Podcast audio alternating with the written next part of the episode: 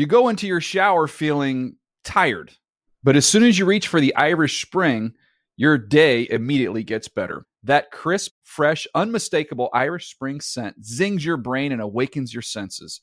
So when you finally emerge from the shower, 37 minutes later, because you pay the water bill so you can stay in there as long as you want, you're ready to take on the day and smell great doing it.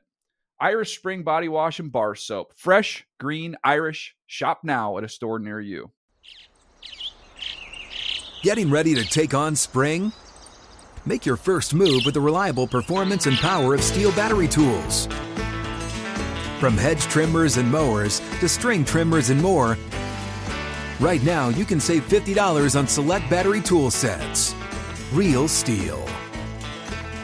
Offer valid on select AK system sets through June 16, 2024. See participating retailer for details. When you buy Kroger brand products, you feel like you're winning.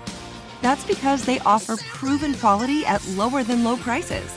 In fact, we guarantee that you and your family will love how Kroger brand products taste, or you get your money back. So next time you're shopping for the family, look for delicious Kroger brand products because they'll make you all feel like you're winning. Shop now, in store, or online. Kroger, fresh for everyone. Hi and hello. Check out the new episode of the Dave Dameshek football program. Dan Hanzus, Patrick Claybon, and I are debating who has the best collection of wide receivers in the NFL. Best TV dads, best comebacks in sports history. Check it out, NFL.com slash podcasts. The Around the NFL podcast. Can't get enough Bruno Mars. Welcome back to another edition of the Around the NFL podcast. My name is Dan Hanzus, and I am joined by a room filled with some heroes Chris Wesseling and Greg Rosenthal. What's up, boys? Hey, Dan. Hey, Greg, you ready to rock? No. I was trying to get the boys hyped up for today's three man weave. Well, well, we each got to pick up the slack when there's only three of us here. That means Wes, has, you have to talk more. Uh, I didn't get the rundown until a half a minute before the show, so I was trying to cram in some prep time. Oh no, he Oh, well, you know, Wes, you could have at some point in the hour before the show been like, "Hey, Dan, did you ever send out a rundown?" And I would have been like, "Ooh, maybe I forgot to put your name on it. Here, let me forward this to you, bruh." Would you like to hear my point of view on that? Sure, go ahead. Well, you were over there working away. I figured I didn't want to interrupt your concentration. Oh, Plus- fair point. Fair Give you point. room to breathe over there. Plus, you know, basing man. it on prior uh, rundown sending, you could have thought maybe it's just going to be a last minute. be a late one. Sometimes Maybe that a late happens. one. Trust the system. Trust the system. All right, you know what? Here's the thing, though. I believe you are such a, a talent, Wes, that even with this minimal amount of prep time, you're going to hit it out of the park. Thank you. That's a different story than before the show when you were trying to replace me. but they're, now, now you're doing inside jokes. And now, now the real question, though, just to bring this home. Hey, Greg, you ready to rock? I'm not ready to rock. All right. That. Greg's not a rock guy. No, he's not. He likes some rock music. He likes a lot Not of rock much. music, but he doesn't. What do you mean? You're more of a hip hop guy. No, I. That's a misnomer. I mean, I love I love rock too, or I love A lot of misconceptions. singer songwriters. You're right. Maybe it's a little soft, softer stuff. in general, I find there to be a lot of misconceptions around Greg. like on Twitter the other day, somebody was like, "Oh, Dan and Wes are so funny." Even Greg was kind of funny on this show. I was like, "Whoa, Rosie slays." Well, yeah, that's you're unfair. your guys' response was almost more insulting than uh, than that guy. what did I? say? I, I I complimented you. Yeah, it was like you didn't even need to respond. I said the boss has that been a bit machine lately. See, that was a little backhanded.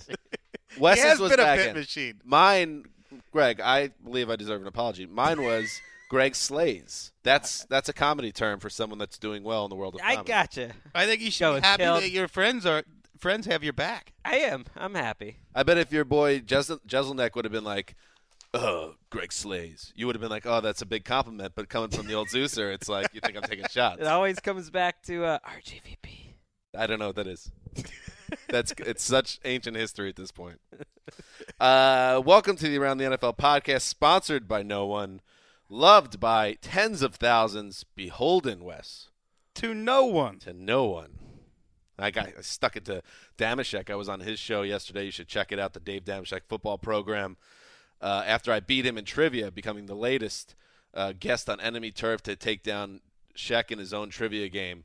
Uh, this time naming forty or naming quarterbacks who threw touchdown passes to Jerry Rice.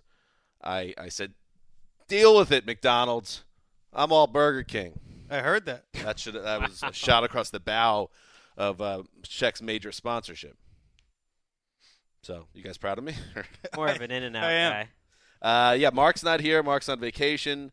Uh, we've been checking in. There was a little discussion. Do we want to give Mark a call and just to see where he is because he was doing some time in Manhattan, and then all of a Still sudden, in time. yeah. Then, uh, well, no, he is having the time of his life, I should say, in Manhattan, and then he was in Massachusetts, and we saw some photos of um, Kerouac's grave. So Mark was doing that thing, and now he's hanging out with his old camp buddies. He's- Maybe we'll call him tomorrow. maybe we'll check in with him. Didn't Natalie Merchant or the 10,000 Maniacs have a Jack Kerouac song? I'm Mark- not Mark would know. familiar with their catalog. I mean, I like a lot of non hip hop, but I wouldn't throw 10,000 Maniacs into that. Yeah. Mm. Uh, and but and speaking of Mark and photos and Instagram, uh, some unexpected and frankly delightful heat uh, between the kissing cousins popped up before the show. Chris Wesseling, uh, just like he gets upset that his bits are underappreciated on the show, upset that Mark gets adulation for his Instagram feed, his artistic merits as as a photographer. And this is a direct quote from Wes. Wes says, "I'm a great photographer too. Te- check out my sunsets." Well, that's not a direct others. quote. Uh, no, here's the direct quote from Wes though, Uh, because Greg asks, "Oh, do people actually like Mark's photos? They think he does like a nice job artistically." I didn't say that. paraphrasing. Now you're- paraphrasing. I'm, you're not saying That's the that. basic gist of what you said. That's not true. Now you're making me Oh my sound God, bad. no! You said, "Oh, people are you know like." Well, Mark he was does." saying people were really super complimentary of his Yes. photography to the point where it was annoying him, and I was like, I didn't well, say it that's a- annoyed me. Here is, This is a lot of mischaracterization going on. Here's Wes's exact quote. Mark quote tries to do L.A. empty streets. That's not. Not much to read into that. I mean, it's pretty much not- black and white. That's not what happened. Did you say it? It's black and white like most of his photos. Did you say it? Ooh, shot right there too. good joke. Did you say See, it? now we're now we're in on all your jokes. There's this is a bit that's gonna have to. You know, I- I'm I not a big, I'm not a big like pun humor guy, so maybe that's part of the reason. I don't, I'm not into I don't. your I don't all like. the time. I don't like puns. Yikes. You're a big pun guy. No, I'm not. I hate puns. Most of your bits that, that we miss are puns. I No, they're not. How would you know if you miss them or not? Because you never hear them. because the listeners always, you know, snitch. they're on not Twitter. puns. It is there in your Twitter bio. You know, like pun pun expert. That's Pun- Istook's Twitter bio. Pun heavy football analyst. Uh, all right, today's Let show. me- oh yeah, can go I ahead. I'm sorry. Yep, you're right. You're right. Go ahead. I'm not annoyed at that. I Mark's Instagram feed is one of my favorites that I have. I really enjoy it. Back. To I just use it as a little motiv- motivation, just like you assumed that the minor league baseball player was going to out hit me in softball, and that race was called months ago. uh, wait a second. Now you're taking shots at our shortstop, Tony Garcia. No, he's our second best hitter on the team. Wow. Is he our second best player? Yeah, he might be a better all around player than me. Well, there you go. Wes has been an excellent hitter, uh, uh, and a great uh, teammate, but a little. He's really he needs that he needs that pat on the he head. He likes That's that fire. Yeah. Yeah. He's like the he's like a David Ortiz type, a great hitter, but his feet are burning every time he has to run around the bases. That's not true. and that's not even close to true. First to third last week. We go Right? first to third Yep. on this team. Um, on today's show, we have a little bit of news to get to. Quiet time of the year. Uh, we will talk about, uh, based off something Jamison Crowder said of the Redskins, he believes Washington has the best wide receiver group in the NFL. We'll talk about if that is even remotely accurate, and if not, who does have the best wide receivers. Greg, you wrote a banger along those same lines, correct? it's a mid mid banger, you know, A not mid-bang. peak form, but I tried. Not a hard banger, just Late kind of a June, medium It's- banger. It's like a soft banging. Yeah. Okay. Uh, we will get our old friend Kevin Patra coming at you on the phone, where we'll talk to him about his personal life. That's an important thing to talk about. But also, uh, we'll talk about what teams that have never won a Super Bowl have the best chance this year to win a Super Bowl. And um, we bring that up because the Cleveland Cavaliers, of course, won their first NBA title uh, in team history on Sunday. So a lot to get to. Uh, and before the before we do that, uh, we'll check with Irish behind the glass. What's up, buddy? Nothing much. I do have to back up Wes though on the leadership on the softball team. Nothing uh, fueled me more than last week when he yelled at me, "You don't mean anything," um, and that was that really That was fueled me. taken out of context. Well, a lot of out of context moments. we were down by four runs, and he had a leadoff single in the last Oh, I know what inning. he's So referring to. It's not an existential statement. You just don't mean anything as a base runner at that point Right. in the game. I know, no, I knew what you meant, but you know, I'm gonna take it as fuel, like any uh, great athlete would. How about some more fuel? How about if you bet leadoff for us tomorrow night? Ooh. You know what, Coach? Tell me where to hit, and I'm gonna hit. Well, you'll find out Sounds tomorrow. good. But we're leaning toward that direction. That's fine. Uh, speaking of Irish, uh, Ireland is playing in the Euro Cup, and I have it on a TV in the studio right now. No score, 81st minute, and the Irish are eliminated from uh, Cup contention if they if they if it stays this way or if they lose. So, you know, Irish. I know you're watching this closely. I have it on in here as well in my little room, so I got to keep an eye on it. Greg being dismissive, sneaky, um, anti-Irish in a big spot here. Well, you're you're the biggest turncoat since uh, the Verizon guy switched to Sprint here. You know, whatever happened to the old U.S. of A. Well, You're they're- rooting on them last night. They're out. Okay, let's just go root Wait for second. another country. They're, What's wrong with that? they're two separate tournaments. Number one. once and- we're out, Number two, this is America. All of us are have come from other places. That's one of Well, the I'm not rooting things for Germany. I'll tell you that. Well, you might have other issues, but uh, I I have Irish blood, and uh, you know I'm going to support the Irish. Now, if the U.S. was playing Ireland in the World Cup, Okay. USA, these colors don't run. Okay. But right now, these colors don't run. all right, let's do some news. Stupid. man, man, now what?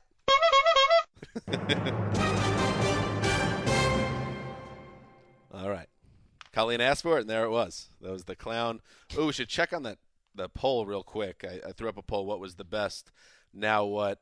Uh, intro, and the winner is with almost 560 votes cast. The clown does win 35% of the vote, beating out the panicked coward, uh, the gay German disco in 2138, and dramatic actor. Let's give the clown its due. Uh oh. Now what? And Greg, you're upset because you loved the panicked coward. man, man, now what? Yeah, I, I disagree with the premise that it has to go by a Twitter poll. I think we should just decide. Okay. You know, trusting the people to decide things, that's not always the best uh, way to do things. That's how Two and a Half Men becomes the most popular show in America. Fair enough. But this also once again shows your anti-fan lean. Let's go Irish, put it in. Oh, Get in. Oh, oh, he blew it. You'll blow it. Um Great podcasting there. yeah. Yelling and screaming about a game that ended hours ago by the time people listen to this. Um all right. You know, Greg, pipe down with your pessimism on life. Come on, Captain No In Fun. general.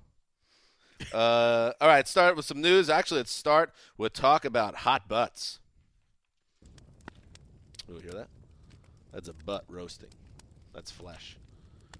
Thomas Dimitroff enters his ninth season.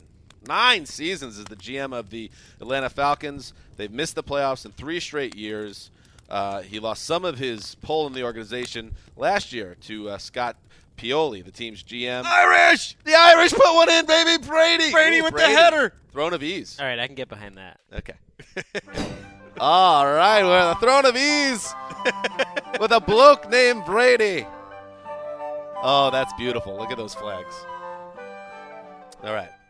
Awesome news. All right, now hold on to it, Irish. Six minutes. Uh, anyway, so uh, Dimitroff understands he's under the microscope. Here's what he had to say. Of course, I'm on the hot, seat. Every year I'm on the hot seat. He told the Talk of Fame Network, which is apparently a thing. I believe that 100%. I believe anyone who doesn't think they are maybe just and or doesn't think they are maybe just won a Super Bowl, but I think most of us know it's a very urgent league now. Uh, Dimitroff, yeah, I think that's pretty obvious. He's on the hot seat. Let me ask you this. I'll start with uh, Greg on this one. Uh, is there anybody or who are the other coaches, uh, or excuse me, GMs or front office figures like uh, Dimitroff who are maybe even have warmer butts than Dimitroff right now or close to it? Well, I think you'd start in Buffalo. Oh yeah, Doug Whaley, Teflon Doug. That would that would be one. I don't know if it's hotter than Dim- Dimitroff, but it's He's It's got to be close. he's beloved by the Pegulas. Seems to be, but they also had to release a statement at the end of last year that they were keeping him, which is never a, a good sign. So he he comes to mind quickly. I think David Dave Caldwell. People don't want to hear it here, and the plan seems to be working in Jacksonville. And yet, if they go three and 13, 4 and twelve, there's got to be a chance that they would change. I don't things. think Caldwell's on the hot seat at all. I think Gus Bradley might be. That's that's more that's more likely. Dimitroff's an interesting one too, because I mean, this is a guy who brought about the greatest era in Atlanta Falcons history. For what it's worth, I mean, the second he came in there, they've started me- winning immediately and consistently for the first time ever. And yet, the last three years, four wins, six wins, eight wins. And if they go back under 500, I, I wouldn't be surprised if they blow that whole thing up. Well, I mean, just look at this podcast. We it's anathema to talk about the Atlanta Falcons because they're that boring. That's the roster that Dimitroff has put together. There must be a thought too. Moving into a new stadium, you kind of want to have like they they're not going to want to move into a new stadium with the stink of, of a group that hasn't won in four or five straight years. They're going to want to give uh someone else a crack with with Matt Ryan. Have we said Les Snead? Les Snead. I don't know if he's on. I don't know. I think Jeff. It, I think it's the same thing where I think Jeff Fisher might lose his job before Les Snead. Did. Oh, I How don't about know. They've Jerry been- Jerry Reese? Reese is definitely that's a hot butt. But but back to Snead, like I think that Snead and Fisher have, have been so so hot. I mean, so hot butts, um, so closely tied together. I mean, they they've been arm in arm uh, more than really any other pairing in the league. I feel like. For, so for one to get get thrown out, the other not to. One thing that could be working in Fisher and Snead's favor is that their stadium isn't opening until 2019, and that might even buy them that extra year. And Jared Goff, in theory, depending on how he looks, could could yep. buy them an extra year. Um, what about Jerry Jones? A hundred years from now, Jerry Jones won't be on this earth, and he'll still be the GM of the Cowboys. Mark my words. Uh, all right. Anything else on that, guys? That's it. Let's move on. Uh, all right. Pete Carroll believes that Russell Wilson, uh, who is entering his fifth season, I believe, uh, is under the impression that Russell Wilson is now a quote true veteran.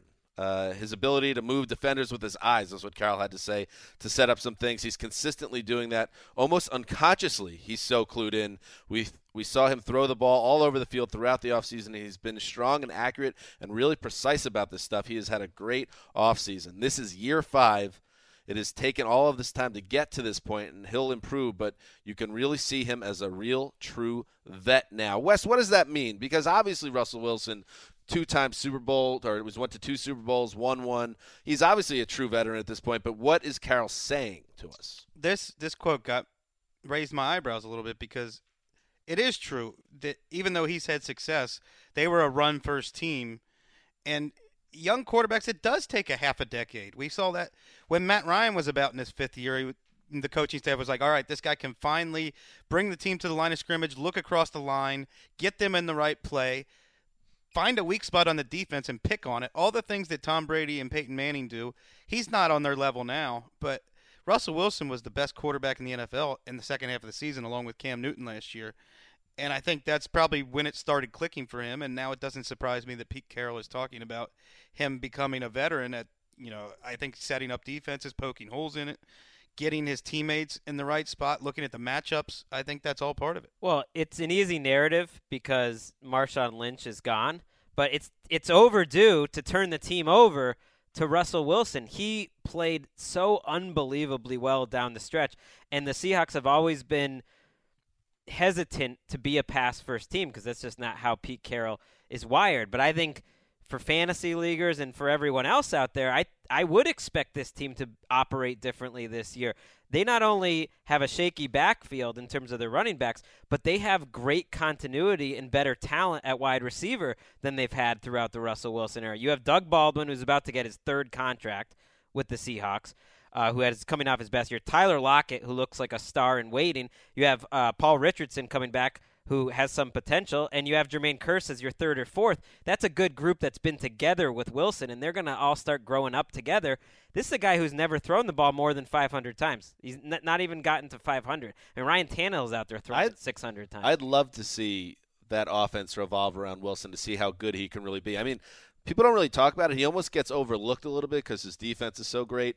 Uh, but he was the best quarterback in the league for the last two months of the season. And if you look at the numbers, I'm sure Cam was probably Cam was right there, but then that's right there. But he was throwing four touchdowns a game and not throwing and not turning the ball over for two straight months down the stretch of last season. I think he could be a guy, and we'll talk about it down the line when we have our fantasy football week. Uh, I think he's a guy that could end up being the next big quarterback in terms of the number one stats guy, the number one production guy, and you want him on your roster above anybody else. Wouldn't surprise me at all. And he's a guy who's the first one in the building, last one to leave, smart, high football IQ, and it's still – according to Pete Carroll, took him five years to get to the veteran quarterback spot. Took Cam Newton five years to become MVP. What does that say for quarterbacks who aren't quite as good, young quarterbacks? It just takes a long time in the NFL. It, his numbers, though, are crazy for his career 106 touchdowns, 34 interceptions. And I never would have thought going into last year wow. that going into 2016, who do you trust more to have a great season, Russell Wilson or Andrew Luck. And I think I, am not saying I would rather have Russell Wilson than Andrew Luck, but I think there's at least a better chance that Luck has some struggles than Russell Wilson. I completely trust Russell Wilson to to have that sort of season. You're making a face, Wes. I don't. I'm not playing your game. I don't think I have to choose between the two. Well, why not? Because they're both. Neither one of them is going to struggle. That's fair. I agree. I don't think either one struggles, and yet if I, I believe like out of those that 2012 class, which has obviously lost uh, some people along the way in terms of RG3 and Tannehill's kind of in the middle, but w- Wilson is almost the surest bet right now. Is all I'm saying. That's your opinion. I I say I'm raising my hands in victory. You guys are watching the no Ireland game. luck. I have nothing but supreme confidence in in Andrew Luck. That's fair. Uh, the Irish just advanced, by the way. Good job, Irish. Uh, speaking of the Seattle Seahawks, Marshawn Lynch, who is, uh, you know, retired, we believe. He says he is. We'll take him at his word. Uh, old teammate of Russell Wilson. He was on 60 Minutes Sports uh, recently, and he had this to say about what made him uh, a success. What was the secret to his success as a running back? I think that's when it just clicked in my mind that if you just run through somebody's face, a lot of people ain't gonna be able to take that over and over and over and over and over and over and over and over and over and over and over and over and over and over and over again. They just not gonna want that. And then, uh, as a follow up, uh, the interviewer had this to ask. Think there's a deeper metaphor there? Run through a mother face. Gonna miss that guy. He's the best. You know, we don't say it in this era anymore, but football is still about hitting people. Hmm. Yeah, and nobody did it better. I mean, that guy. No wonder he got out at 30. We don't know. We were talking, you know, we're reading about uh, Big Papi at the Red Sox. He he can't even move anymore. His feet hurt so much. I can't even imagine the. And Marshall Marshawn Lynch is not the type of guy to talk about it, but he's got to be sore when he gets up in the morning. The amount of abuse that he doled out to defenders for a decade in the NFL, some of that comes back on himself. So you know, maybe we shouldn't have been so surprised that he was a guy that got out earlier rather than later. Not surprised at all. And he timed it well with get, getting the guaranteed money. I'm fired up after listening to that speech.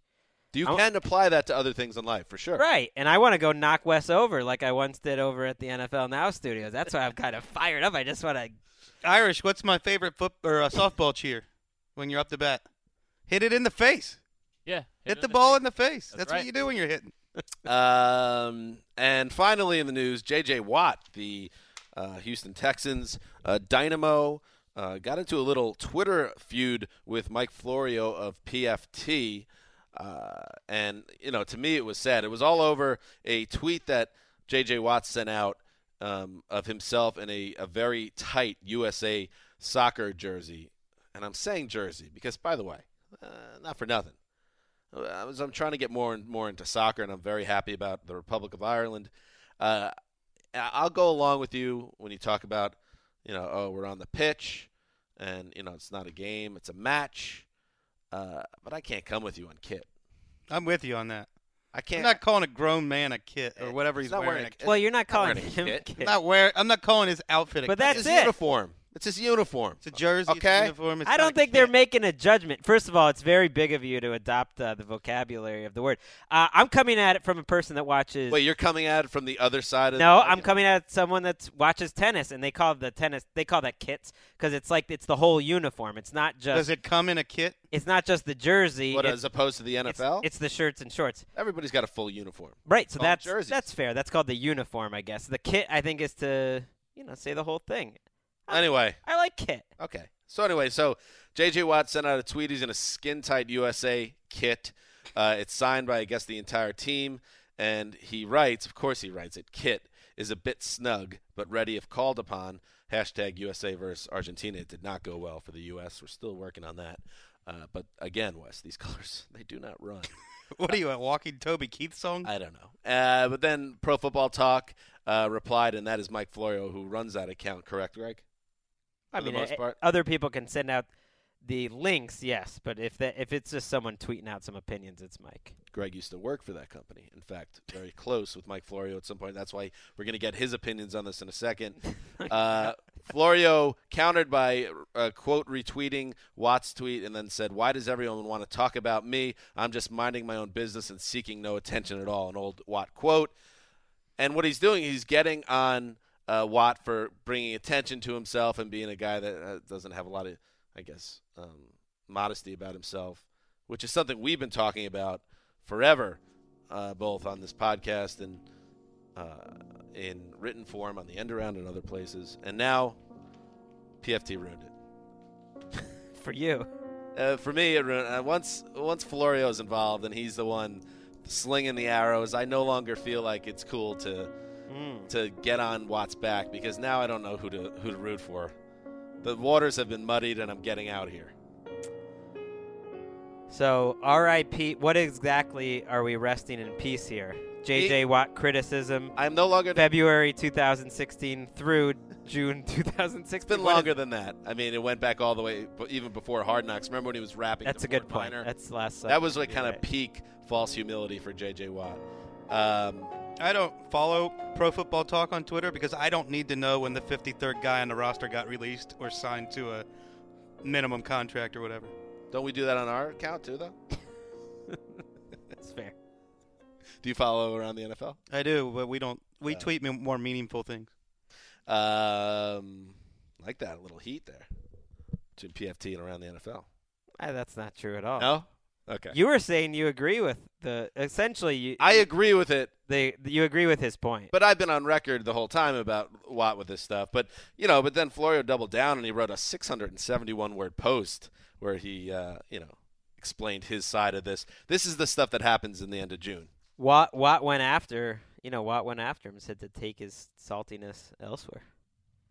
And, That's right. And do you know why J.J. Watt went after him? It's because he feels like this when people tear him up. It hits me right in the heart. It hits him right there. Like he's just trying to be himself, and people are just coming at him like that. It's not cool. You know, this is where I would then say, no, he's a phony, but that's it. And oh, you're and- done with it. I'm but out if, of it. If you said that, then he would be like, All I know is Oh. you mess with me, you got problems. Th- That's all I know. That- listen to that. That's he's dynamic. I like it. This does remind me of um, the song from the new movie, uh, which quickly left theaters, "Pop Star," "Never Stop Stopping," I believe. Uh, about what is it called? I'm the most humble, which is Yeah. a great, great. Song. I'm so humble. I'm so humble. Uh, yeah, that movie did not do well. I was one of seven people to see it in theaters, I believe. The song is unbelievable. That's what's happening in the news. I'm out. JJ Watt, do whatever you want, buddy. You won't see any heat coming from NFL.com anymore. An end around staple, no longer going to Hmm. be there. I can't do it anymore. The the fun's been taken out of it. Taken out of it. All right, let's talk about it. Jamison Crowder is uh, a wide receiver um, for the Washington Redskins. Uh, he's a slot re- receiver. Had a nice, nice rookie season, 59 for 604. So he's a part of the future there in Washington. Um, now they've added Josh Doctson, of course, and you already had DeSean Jackson in the building. Pierre Garcon is in the building. Uh, you have Jordan Reed lining, lining up at uh, tight end. Might be the best player out of that whole group. Might be. Uh, and he was asked on ESPN 980 uh, if he believed that the Redskins have the best receivers in the league. And he had this to say Yeah, yeah, we do. we think that you know we're the best in the league, knowing that we've got guys like Djax, Pierre Garcon, like you said, Jordan Reed. He had a great season last year. We even added Vernon Davis at tight end. Let's slow down there, but he's still another weapon that we can really can really help us out in the passing game. And he goes on and on and on.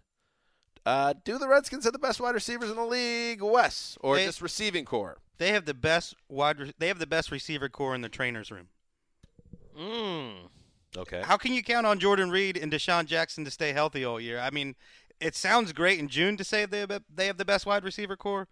I wouldn't put them over the Cardinals by any stretch. It, it is on paper, and that's a fair point. Garcon also uh, played through some injuries last year, and for what it's worth, Josh Doctson didn't practice for most of Exactly. this offseason while he's Mm. struggling with an injury. So that's that's a good point. But that is the deepest group in the league. I mean, that is five. I would take the Cardinals as a much deeper group.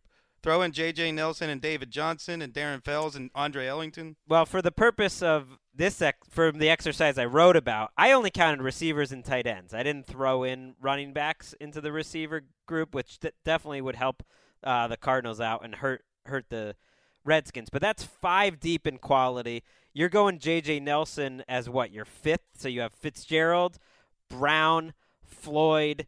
Nelson and then Jaron Brown would be your Darren fifth. Fells, who's gotten rave reviews all offseason from Arians and Palmer. they have not used the tight end a ton, although he, Fells has looked good in, in spurts for them, especially late last year.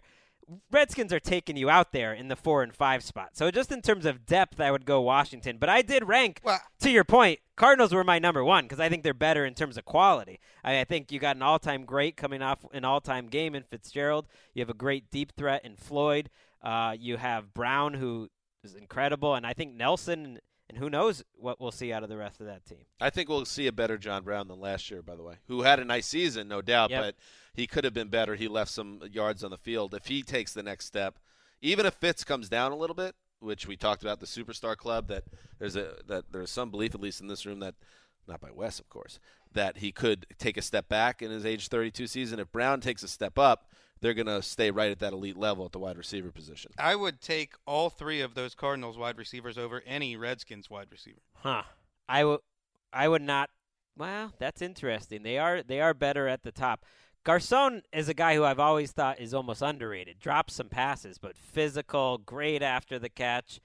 DeSean Jackson, I don't know if he's underrated, but he's got a unique skill set. It's not like these guys are lousy. And Crowder had a great I think Crowder's a good player. And Crowder Crowder, Doctson, and Reed, even if Garcon and Jackson are gone after this year, that's a nice one, two, three. Crowder looks like kind of what you're looking for in a slot guy. And I, Wes is right.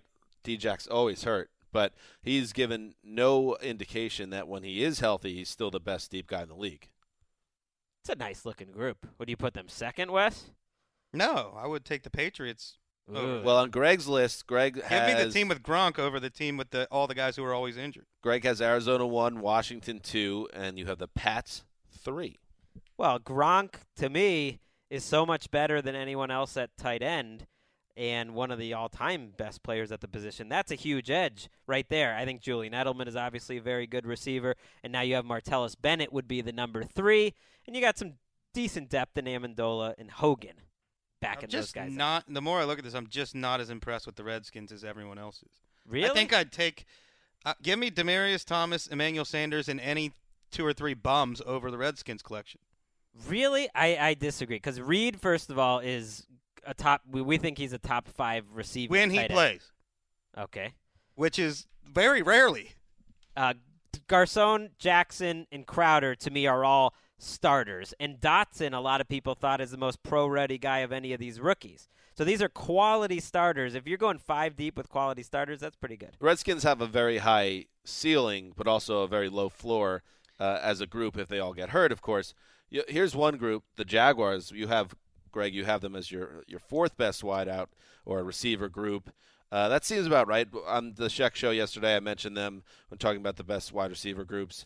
Uh, especially if Julius Thomas. Uh, let's see, is he a little? Is he trimmed down? Have we seen anything in the the OTA write ups or minicamp? He was a little Yes. beefy last. Yes, uh, we season. have seen a few things that he's trimmed down. and that you know he's picking up the offense better. We'll see.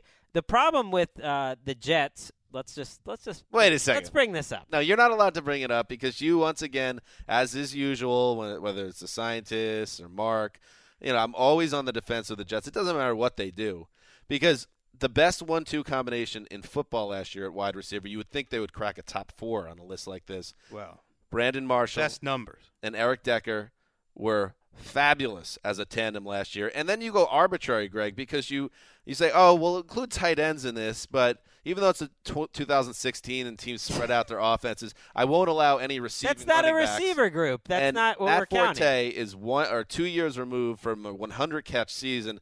He will be a huge part of the passing game for the Jets this year. So I include Matt Forte. So then you got Brandon Marshall, Eric Decker, and Matt Forte all on the same offense. That is, to me, a top three receiver group. Well, if you're if you're adding running backs in, it changes the whole equation. Yes. No, it's just funny that you'll find a way to eliminate the position group that will keep the Jets off. I like list. that you think that the whole strategy behind it was to I know what you're eliminate the. Jets. I see you. There were many teams like the Broncos that you mentioned, Demaryius Thomas and Emmanuel Sanders, Wes, where the fall off after the top two was immense. Not only did a team not have a third receiver like the Broncos, but they don't have a tight end like the Broncos. Uh, the Jets, for instance, do not really have a third I receiver grant you that. and do not really have a tight end right now. The Bucks have Mike Evans and Vincent Jackson. We'll see if your boy Cameron Brate or uh, Austin Seferian-Jenkins step up. I'm not. I'm not nominating the Bucks. Right. And and the one team I that almost made it that that I felt the worst about were the Bengals cuz to me AJ Green, Tyler Eifert and whoever else he can find Gio Bernard. C- is a great is a great group. But Eifert also an injured injury prone type of guy. Absolutely. That's good conversation and a good piece. You called it a soft banger, Greg. I thought it was pretty hard. Yeah, it was, it was um, medium level. I, I did pick a couple teams likely to rise. I love that DeVante Parker Jarvis Landry combination. You know, you Miami. really love the Dolphins, man. Yeah. You are all in. Who were we just talking about the other day?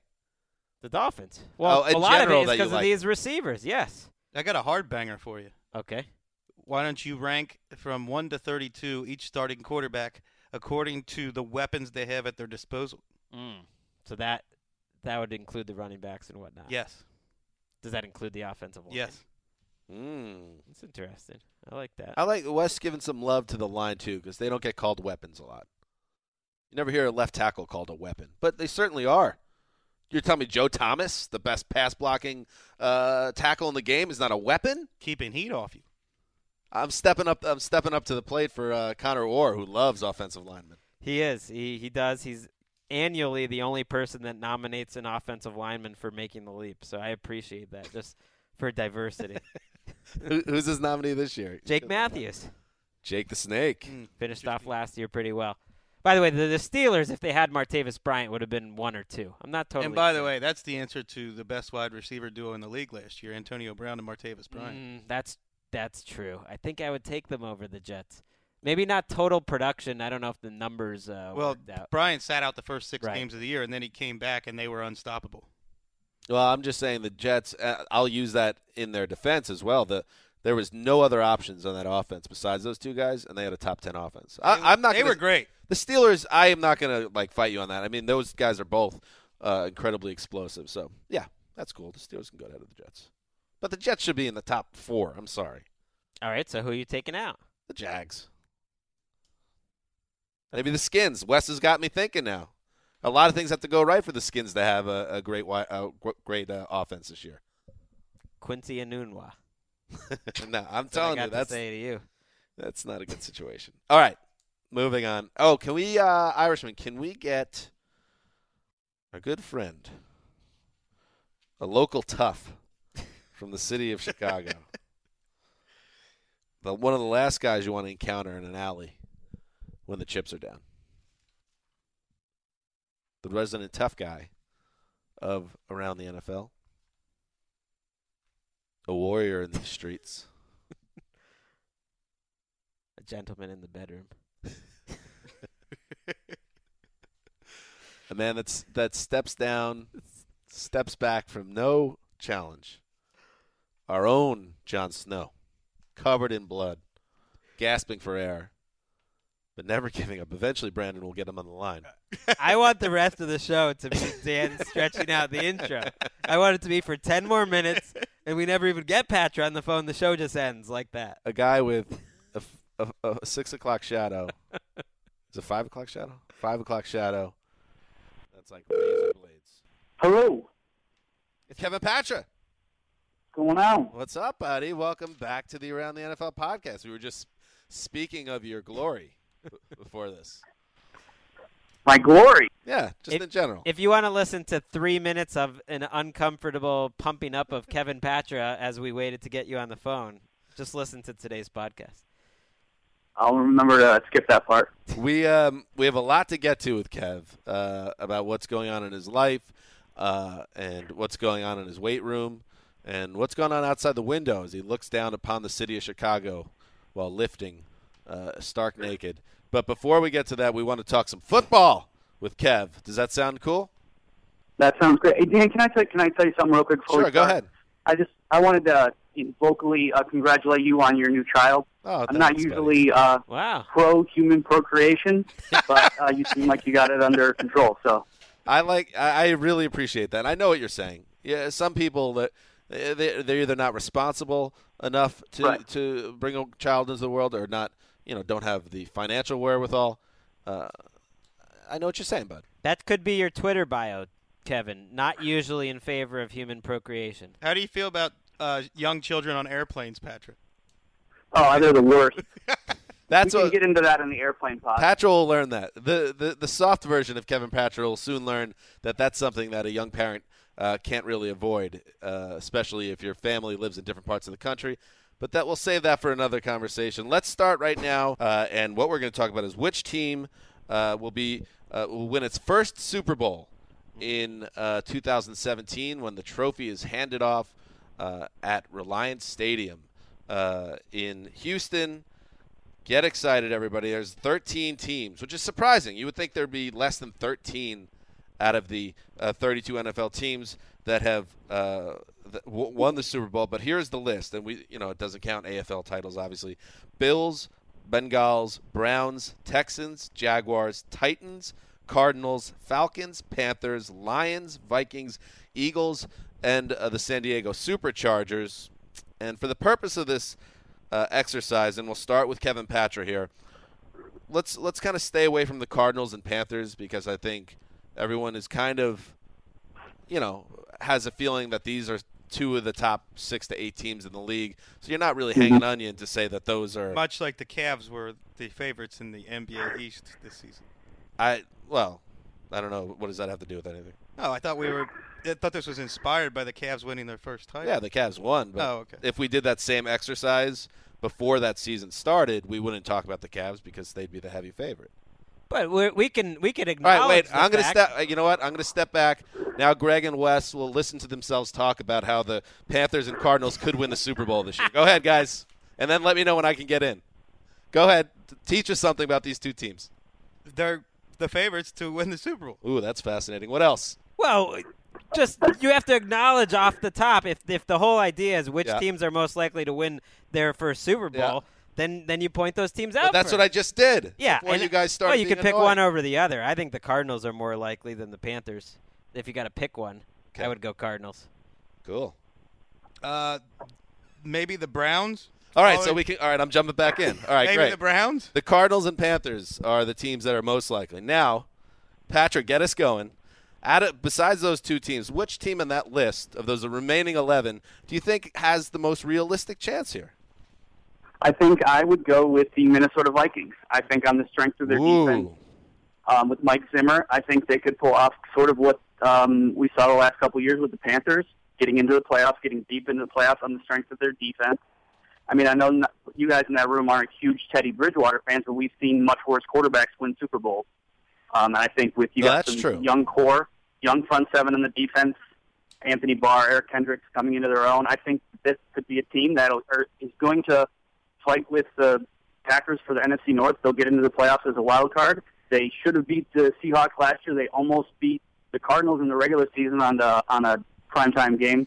Hmm. And if Teddy Bridgewater hadn't screwed up, they probably could have won that game. So I think this is a, a young team that's blossoming, and they got added some new pieces in Laquan Treadwell. I think that they're the team out of the other 11 that I would go with. I think Teddy Bridgewater would need to be better. You said we've seen a lot of teams win Super Bowls with quarterbacks, you know, worse than Teddy Bridgewater. There haven't been that many. I didn't say a lot. I didn't say a lot. I said we've seen teams with worse. Yeah, it, it's happened, but I think he would need We, to. we saw it last year. Yeah, I think he just would need to take that next step, whether it's to 2015 Andy Dalton or, or even you know just a bordering on a top 10 quarterback. I think you you need a guy that's willing to go down the field a little more, or able to go down the field a little more. But I think you're right. I think this is a team that's set up to win now. It's a young team, but they've been together a little while now. And you have Adrian Peterson still kind of at the tail end of his prime. You got to do it before that ends. There's an AFC version of the Vikings, Yes. the Houston Texans, Okay. Mm. with a very good defense. Uh, You you could even argue the best in the league, or can be the best in the league. And then the major question mark is the quarterback. Is Brock Osweiler in the same neighborhood as Teddy Bridgewater? He is, mm-hmm. yeah. I mean, he could be. Is there a situation where, if you, we've talked about it, that Osweiler is a huge question mark. Nobody really, he didn't get paid like he's a question mark, but he is. But if the, if you really had to, you know, make a prediction, would he be about as good as Teddy Bridgewater? That wouldn't be a, a crazy prediction. So they would be in the very same boat. But what if he actually turned out to be a good player? Then they would be an AFC. Uh, a real AFC uh, team to to worry about, I would think, if you're the Patriots or anyone else. The key there would be that Dan's boy uh, Lamar Miller would have to Yes. bust out and become the Adrian Peterson of that team.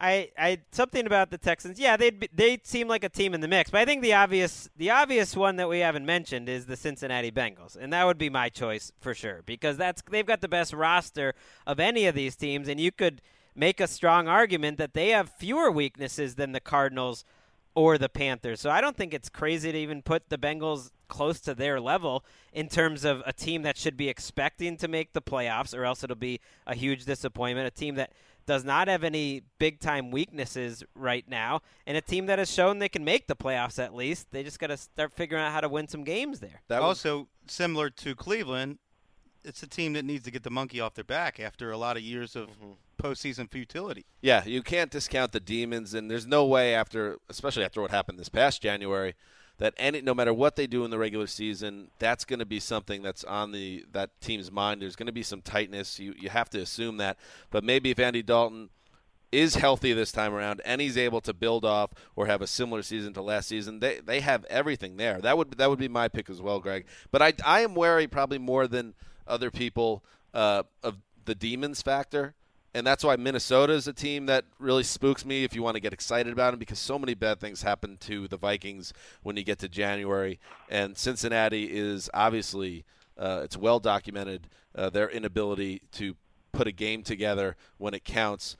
There's some obstacles there. But there's gonna that's gonna be true for all these teams. The Bills, the Browns.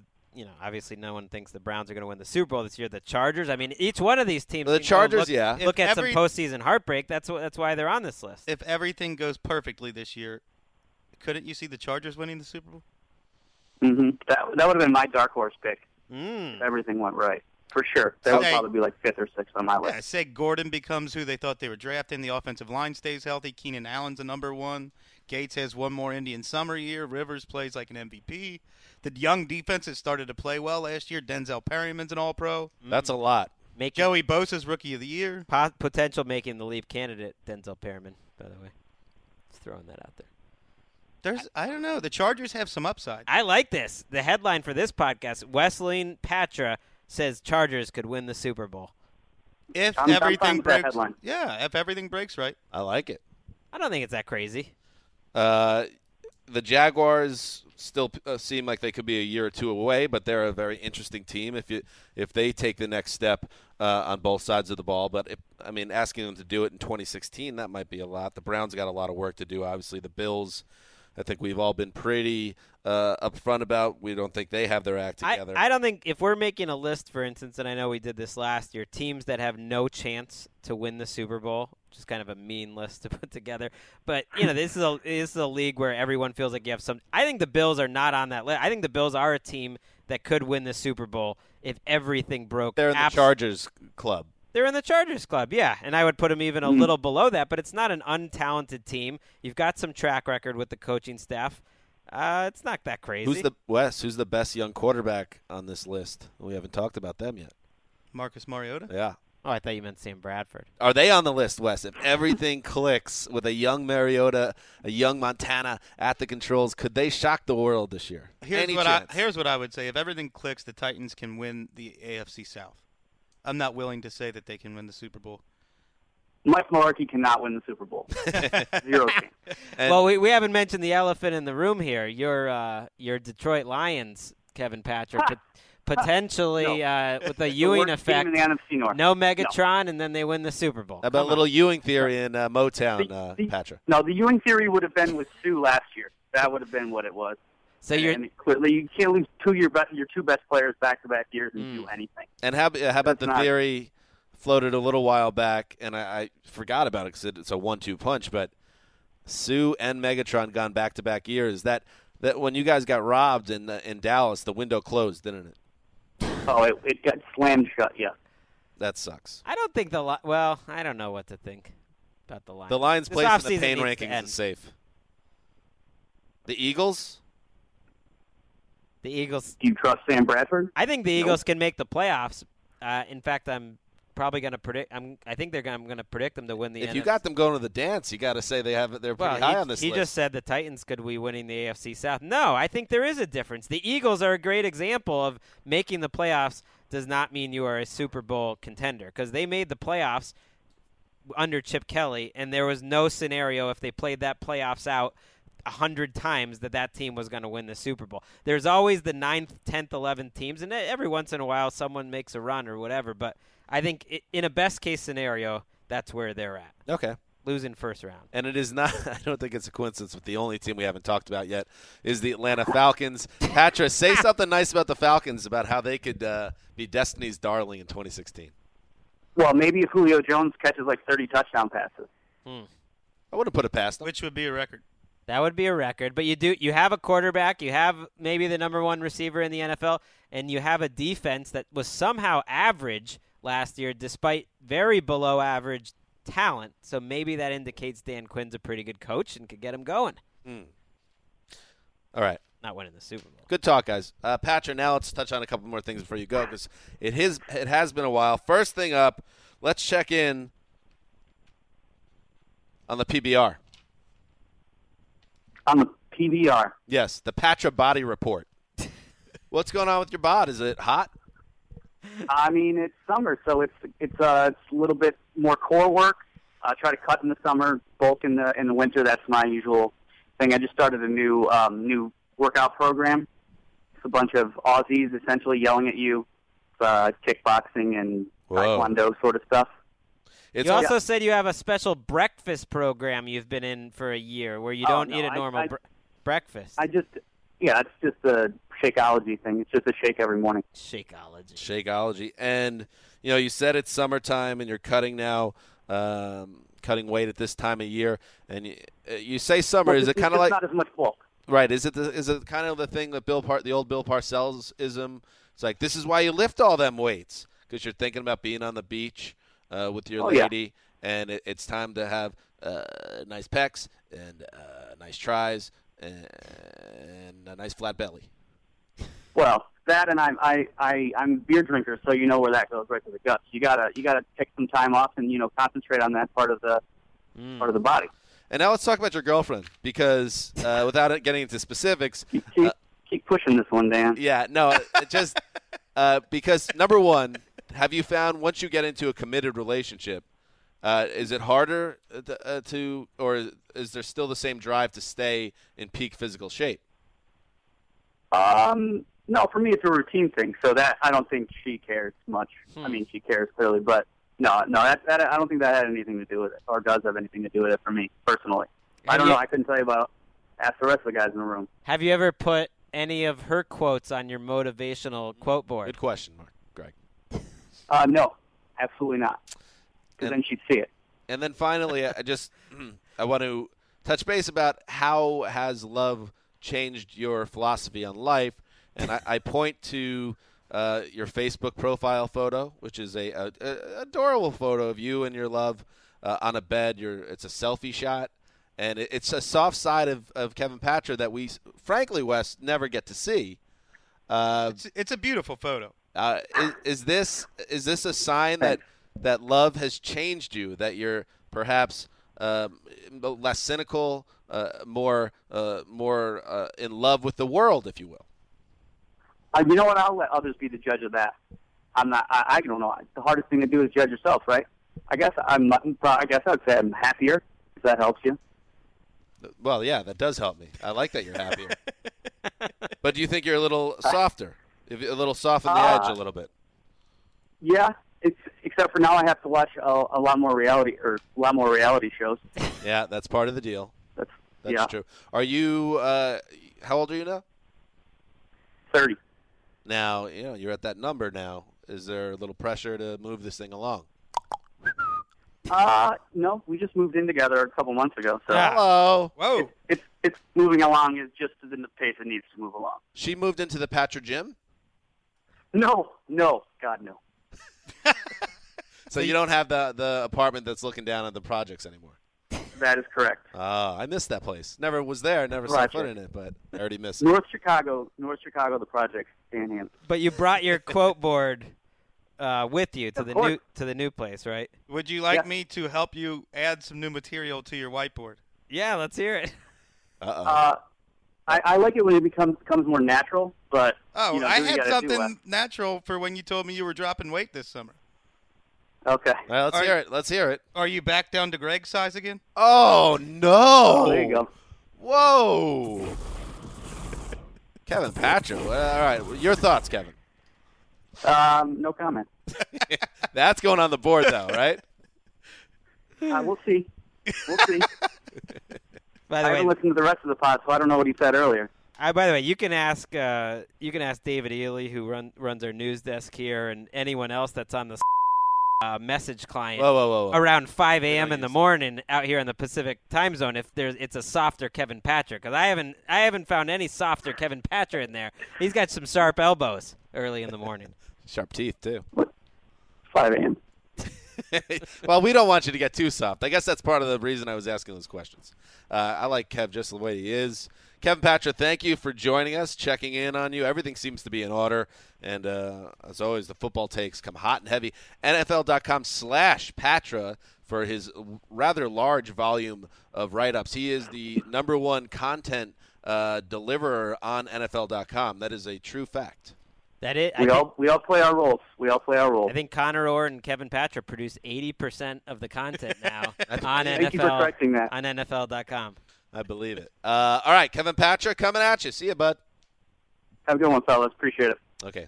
That's it. Tomorrow, uh, Colleen Wolfe back again in the studio. Her uh, second show of the week. That's always fun. Uh, I have no idea what we're going to talk about. Running out of stuff to talk about. Next week's definitely going to be a two uh, two show week. Although it's been fun. It's just fun talking. I'm happy with for the boys. Kevin Patra. Yeah, That's me the way love's supposed to work. She's supposed to soften your hard edges. Mm. You're looking for somebody to soften your hard edges. Is that what you're saying? Of course, you need. Um, phrasing. we uh, we all need a compliment, don't we? Absolutely. My wife made me a better man. I'm sure uh, Emeka did the same for you. Sure. It was hard to get much better, but yeah. Emeka, a woman of Japan. Famous. Famously. All right, we'll be back on Thursday. Good thing she has never listened to this podcast. Uh, Colleen Wolfe, of course, will be with us. But until then, this is Dan Hanzus signing off for the mailman, the boss, Kevin Patra coming at you, the Irishman. Go Irish! Till Thursday.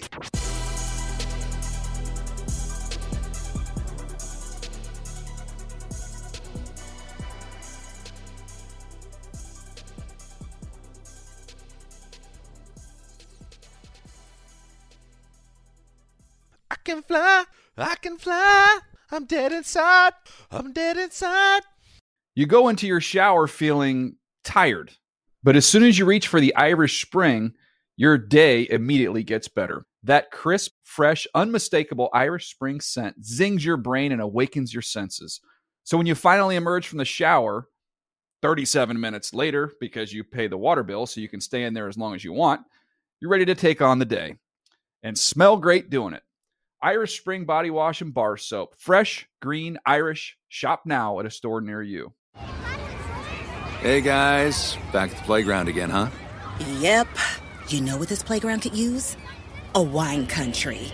Heck yeah, and some waves so we could go surfing. ah, love that. A redwood forest would be cool. I'm in. Ah, ski slopes. Let's do it. Um, can a girl go shopping? Yeah, baby. Wait. Did we just invent California? Discover why California is the ultimate playground at visitcalifornia.com. For the ones who work hard to ensure their crew can always go the extra mile, and the ones who get in early so everyone can go home on time, there's Grainger, offering professional grade supplies backed by product experts so you can quickly and easily find what you need.